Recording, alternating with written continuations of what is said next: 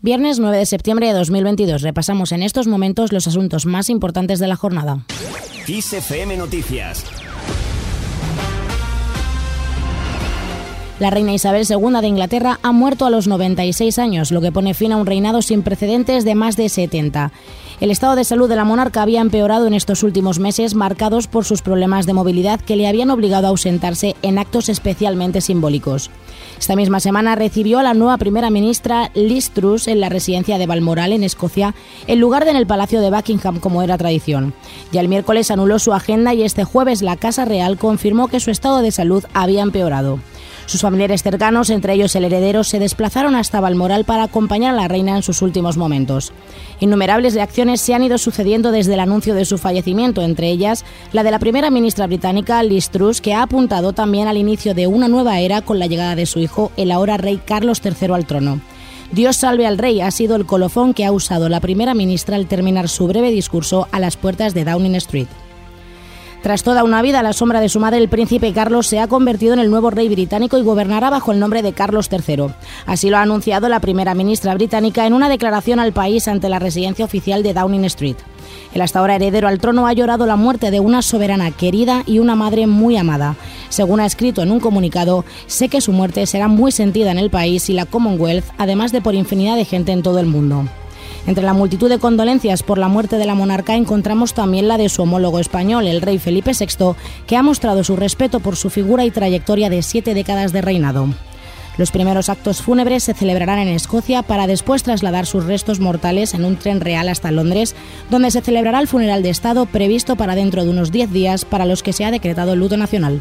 En terreno económico, subida histórica de tipos del Banco Central Europeo. El Consejo de Gobierno del Banco Central Europeo ha decidido elevar los tipos de interés en 75 puntos básicos. Esto supone que el tipo de interés para sus operaciones de refinanciación se situará en el 1,25%. Mientras tanto, la tasa de depósito alcanzará el 0,75% y la de facilidad de préstamo el 1,5%. La presidenta del BCE, Christine Lagarde, ha explicado que ha tomado esta medida debido a que la inflación sigue siendo demasiado alta. Cambiamos de asunto, variada y de calidad. Así es la cesta de productos básicos que Yolanda Díaz quiere que las grandes distribuidoras ofrezcan a las grandes familias. La ministra de Trabajo y Economía Social ha pedido a los super una cesta con precios congelados y que varía cada semana. La ministra y vicepresidenta segunda ha insistido en que los pequeños comercios no tienen capacidad para afrontar estos gastos. Además, Díaz, junto con el ministro de Consumo, Alberto Garzón, se ha reunido con el director ejecutivo de Carrefour España. Y aunque no ha entrado a valorar el contenido de la cesta anunciada por Carrefour, 30 productos básicos a 30 euros, sí ha señalado las características que debería tener una cesta de la compra con productos básicos a precios limitados o congelados. Más cosas, la luz sube.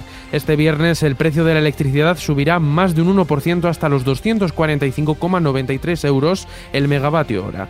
Además, según los datos del mercado ibérico del gas, el precio mayorista de la luz será alrededor de 27 euros inferior respecto a los 272,66 euros que se habrían pagado de no contar con el tope al gas gracias a la excepción ibérica. Y terminamos con el tema del día, recordando la influencia que ejerció la reina Isabel II en el rock británico, resonancia de los distintos movimientos culturales nacidos en el Reino Unido. Género que incluso le dedicó canciones a la propia reina, que marcó una época al despertar amores y rebeldías al punto de inspirar canciones emblemáticas como God Save the Queen de los Sex Pistols o incluso Her Majesty de los Beatles.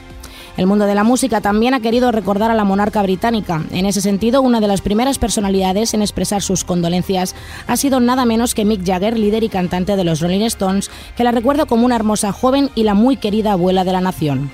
Otra de las figuras relevantes en mostrar sus respetos ha sido Elton John, quien además fue íntimo amigo de Lady Di y quien la recuerda como una presencia inspiradora que guió al país a través de algunos de sus momentos más grandes y oscuros con gracia, decencia y una genuina calidez.